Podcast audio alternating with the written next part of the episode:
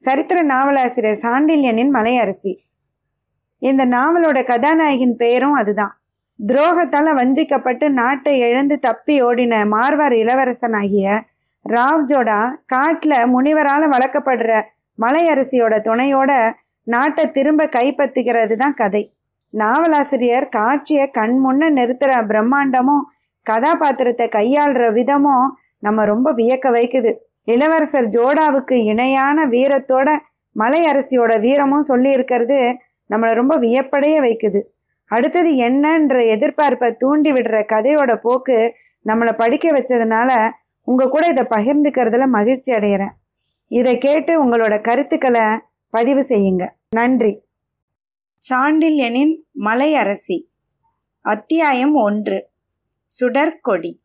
சரித்திரம் பூமி வாழ்க்கையின் கர்ம பலன்கள் ஆகிய சகலத்திலும் ஒரு சுழற்சியும் தொடர்ச்சியும் இருப்பதாக சாஸ்திரங்கள் கூறுவதில் எத்தனை உண்மை இருக்கிறதென்பதை சுற்றிலும் தன்னை எரித்து கொண்டிருந்த மணற்பரப்பை நோக்கிய மார்வார் ராஜபுத்திரனான ராவ் ஜோடா சந்தேகமற புரிந்து கொண்டான்.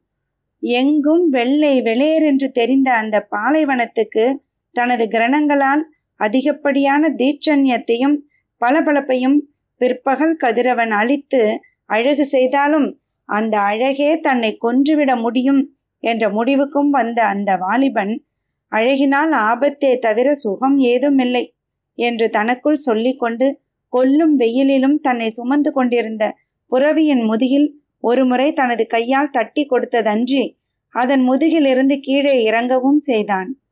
அப்பொழுது அவன் கிட்டத்தட்ட அந்த பாலைவனத்தை துண்டு செய்து ஓடிக்கொண்டிருந்த லூனி என்ற உப்பன் ஆற்றங்கரைக்கு வந்துவிட்டதால் தன்னை இரண்டு நாட்களாக துரத்தி வந்த ஆபத்து விலகிவிட்டதென்ற நினைப்பில் ஆற்றங்கரையை நடந்தே அணுகிய மார்வார் ராஜபுத்திரன் ஆற்றில் இறங்கி அதன் நீரை வாரி தன் முகத்தில் அடித்து கொண்டான். பின்னால் தொடர்ந்து தன்னுடன் ஆற்றில் இறங்கிய புறவியின் முகத்திலும் நீரை அள்ளி தெளித்தான். அந்த சைத்திய உபச்சாரத்தில் புறவி உடல் சிலிர்த்து முகத்தை அந்த வாலிபன் தோளிலும் வைத்து புரட்டியது. அதன் முகத்தை தனது வலது கையால் தட்டி கொடுத்த ராக்ஜோடா மீண்டும் லூனி நதிக்கு பின்னால் இருந்த பாலைவனத்தை உற்று நோக்கினான். பழையபடி ஆரம்பத்தில் மனத்தில் உதயமான தத்துவத்தை எண்ணி பார்த்து அது முற்றிலும் சரி என்று மனதுக்குள் சொல்லியும் கொண்டான். காமத்வஜம் என்றும் கனோஜ் என்றும் சிறப்பு பெயர்களால் அழைக்கப்பட்ட கண்ணூசியிலிருந்து கங்கை கரையில் அமைந்திருந்த விஸ்தாரமான வளப்பமான நாட்டிலிருந்து ஏன் இந்த மாருஸ்தலி என்றும் மாறுஸ்தானம் என்றும் அழைக்கப்பட்ட மரண பூமிக்கு சரித்திரம் எங்களை தள்ளிவிட்டது? என்று வினாவை தொடுத்த அந்த ராஜபுத்திரன் எங்கள் மூதாதையரான ஜெயச்சந்திரன் தனது மகளை தூக்கிச் சென்று கடிமணம் புரிந்த பிருத்திவராஜனை நசுக்கும் எண்ணத்துடன் கோரி நவாபான ஷாபுதீனை வரவழைத்தான். ஷாபுதீன் பிருத்திவிராஜனையும் அழித்தான் ஜெயச்சந்திரனையும் அழித்தான். ஆகவே ஜெயச்சந்திரன் சந்ததிகளில் ஒருவரான சேவாஜி இந்த மாருஸ்தலி என்ற மரண பூமியில் அரசை நிறுவினார். ஜெயச்சந்திரன் செய்த பாவம் அவர் சந்ததியை கங்கையின் உயிரோட்டும் வளமிக்க பூமியிலிருந்து விரட்டியது மட்டுமல்ல மார்வார் மாரோவர் மாருஸ்தலி என்றெல்லாம் அழைக்கப்பட்ட இந்த வறண்ட பாலைவனத்து மரண பூமிக்கு அனுப்பிவிட்டது.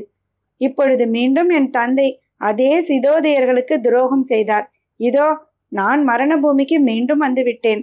ஜெயச்சந்திரன் பாவத்திலிருந்து சிறிது மீட்சி சிறிது புண்ணியம் சேவாஜியின் முயற்சியால் இப்பொழுது எனது தந்தையின் துரோகத்தால் மீண்டும் அதே பழைய பாலைவனம் ஒரு சுழற்சி பாவ புண்ணியங்களின் ஒரு சுற்று முடிந்துவிட்டது.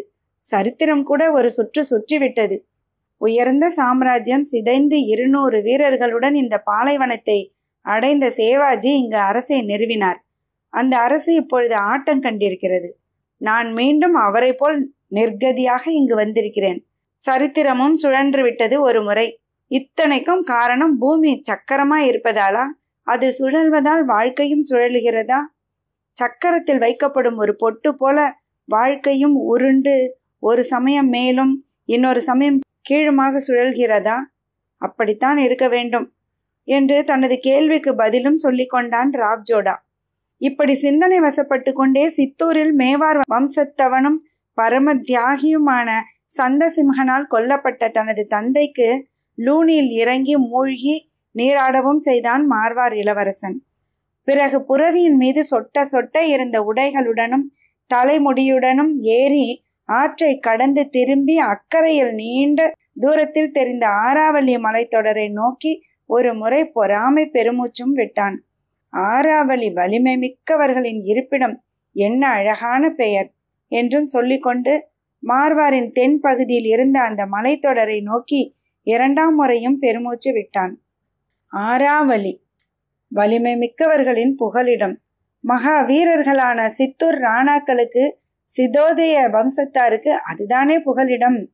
அந்த வம்சத்தை அந்த மலைத்தொடர் எவ்வளவு தூரம் பாதுகாத்திருக்கிறது?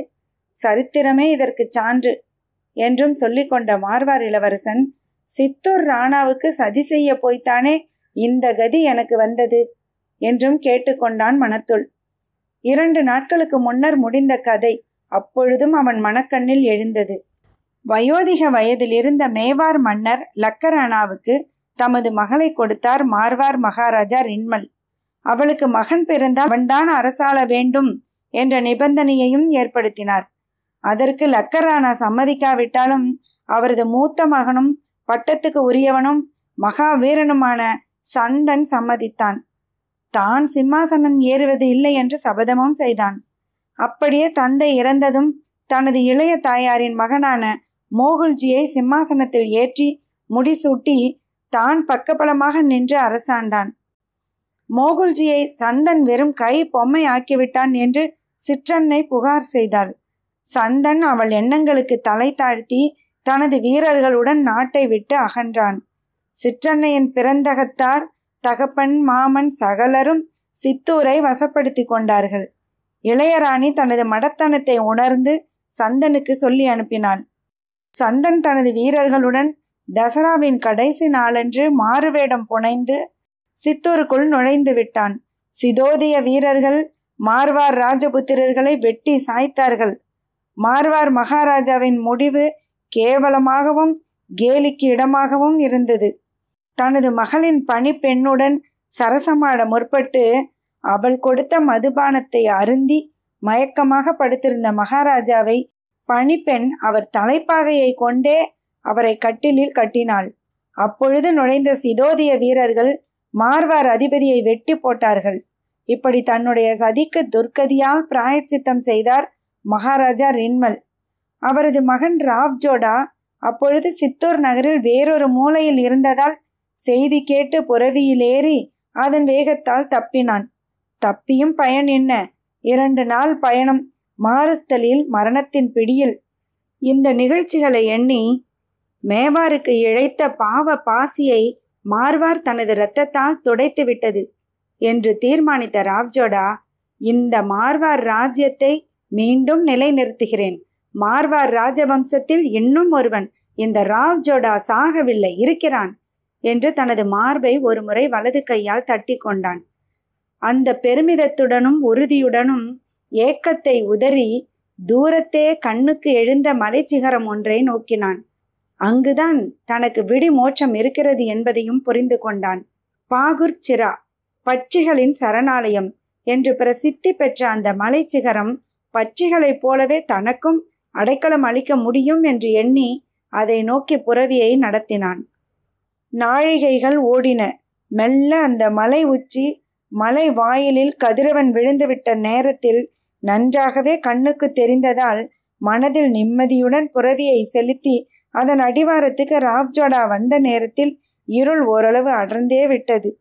இருளில் பெரும் பிசாசு போல உயர்ந்து நின்ற அந்த மலையும் மலையின் அடர்த்தியான மரங்களும் சலசலவென்று எங்கோ ஓடிய இரண்டொரு அருவிகளின் ஒலியும் மலை சிகரத்தை அடைந்து கூண்டுகளில் புகுந்துவிட்ட பச்சை ஜாலங்களின் நானாவித கூச்சல்களும் அச்சத்தையும் இன்பத்தையும் கலந்தே அளித்தாலும் அச்சம் என்பதை லவலேசமும் அறியாத அந்த ராஜபுத்திர வீரன் இன்பத்தை மட்டும் மனத்தில் வாங்கி புறவியை மலை மீது ஏற விட்டான். எத்தனையோ சுக துக்கங்களை தனது எஜமானுடன் பகிர்ந்து கொண்டிருக்கும் அந்த வீர புறவியும் செங்குத்தான அந்த மலையில் சற்று கஷ்டத்துடனேயே ஏறி சென்றது. கரடு முரடான பாதையில் அதன் கால்கள் சிற்சில சமயங்களில் கற்களை இடறி உருட்டினாலும் மரங்கள் சில உடலில் உராய்ந்தாலும் அவற்றையெல்லாம் சமாளித்து கொண்டு ஏறிய புறவியும் உச்சிக்கு சிறிது தூரத்தில் வந்ததும் வயிறு ஏறி இறங்கி இறைக்க வாயில் நுரை தள்ள சிறிது நின்றது.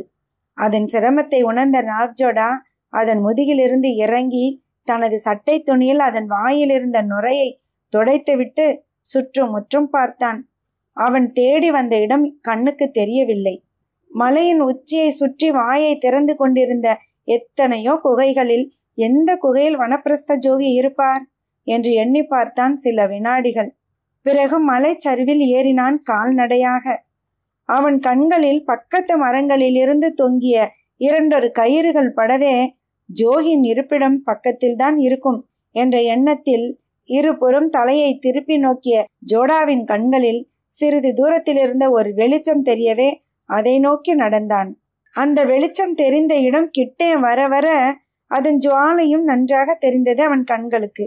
புறவி பின்னால் நடந்து வர அந்த ஜுவாலையை நோக்கி நடந்த ராவ்ஜோடா அது இருந்த இடத்தை சமீபித்ததும் தான் தேடி வந்த மலை குகை அதுதான் என்பதை புரிந்து கொண்டதால் மகிழ்ச்சியையும் தன் துக்க சிந்தனையில் வரவழைத்து கொண்டு ஜுவாலையை அணுகினான். அதே சமயத்தில் அந்த ஜுவாலையும் குகைக்குள்ளே இருந்து நகர்ந்து அந்த வாலிபனை நோக்கி வந்தது. குகை வாயிலை அடைந்ததும் ஜுவாலை நகர்ந்து வந்த காரணத்தை மார்வார் இளவரசன் புரிந்து கொண்டான். அந்த பந்தத்தை ஏந்தி குகை வாயிலில் நின்றிருந்தாள் ஒரு பெண் மலையின் செழிப்பெல்லாம் அவள் வனப்பில் தெரிந்தது. உடை அதிகமாக இல்லை மர உரிதான் தரித்திருந்தாள். ஆனால் அவள் நாசியை அலங்கரித்த வைர நத்து அவள் துறவி அல்லவென்பதை அறிவித்தது. அவள் கண்கள் ஜோடாவை கண்டதும் பல பலத்தன பந்தத்தின் வெளிச்சத்தில் இங்கு ஏன் வந்தாய்? என்ற அவள் கேள்வியில் குரூரம் இருந்தது. வனப்பிரஸ்த ஜோகியை பார்க்க வந்தேன் என்றான் மார்வார் இளவரசன். அவள் சிறிது சிந்தித்தாள். உன் கைகளை அது அந்த சுனையில் சுத்தம் செய்து கொண்டு வா என்று கூறினாள். சிறிதும் கருணை ஒலிக்காத வறண்ட குரலில் லூனியில் நீராடித்தான் வந்திருக்கிறேன் என்றான் ராவ்ஜோடா. ரத்தம் படிந்த உன் கைகளை லூனி போக்க முடியாது அந்த அருவியால் முடியும் என்றால் அந்த மலைப்பெண். மீண்டும் அருவியை சுட்டி காட்டினால் தலையின் லேசான அசைப்பினால் ரத்தமா? ஏது ரத்தம்? என்று தனது கைகளை பந்த வெளிச்சத்தில் காட்டினான் மார்வார் அரசகுமாரன். பாவத்தின் ரத்தம் பந்தத்தில் தெரியாது. போய் சுத்தம் செய்து வா என்றால் அந்த அழகி மீண்டும். அதிர்ச்சியுற்று நின்றான் மார்வார் இளவரசன். பந்தத்தின் சுடரின் பக்கத்தில் நின்றிருந்தால் அந்த சுடர் கொடி. அவள் முகத்தில் எந்தவித உணர்ச்சியும் இல்லை என்று சொல்ல முடியாது. வெறுப்பு தாண்டவமாடவே செய்தது. அவளை மீண்டும் ஒரு முறை நோக்கிய அரசகுமாரன் அவள் கண்களில் தெரிந்த உறுதியால் சட்டென்று திரும்பி அருவியை நோக்கி செல்ல காலடி எடுத்து வைத்தான். நன்றாக அலம்பு சிதோதிய வம்சத்துக்கு செய்த பாவத்தின் கரையை. என்று இரக்கமற்ற அவள் சொற்கள் அவன் காலடியை தேக்கின சிந்தனையையும் தூண்டின. திரும்பி நோக்கினான் அவளை ராவ்ஜோடா. யார் சொன்னது உனக்கு? என்று வினவினான். முக்காலமும் அறிந்தவர் என்றாள் அவள். ஜோகியா? அவன் கேட்டதற்கு பதிலுக்கு தலையை மட்டும் அசைத்தாள் அவள். அந்த அசைப்பில் ஆயிரம் அர்த்தங்கள் இருந்ததை அந்த வாலிப வீரன் புரிந்து கொண்டான். தொடர்ச்சியை அடுத்த அத்தியாயத்தில் கேட்போம்.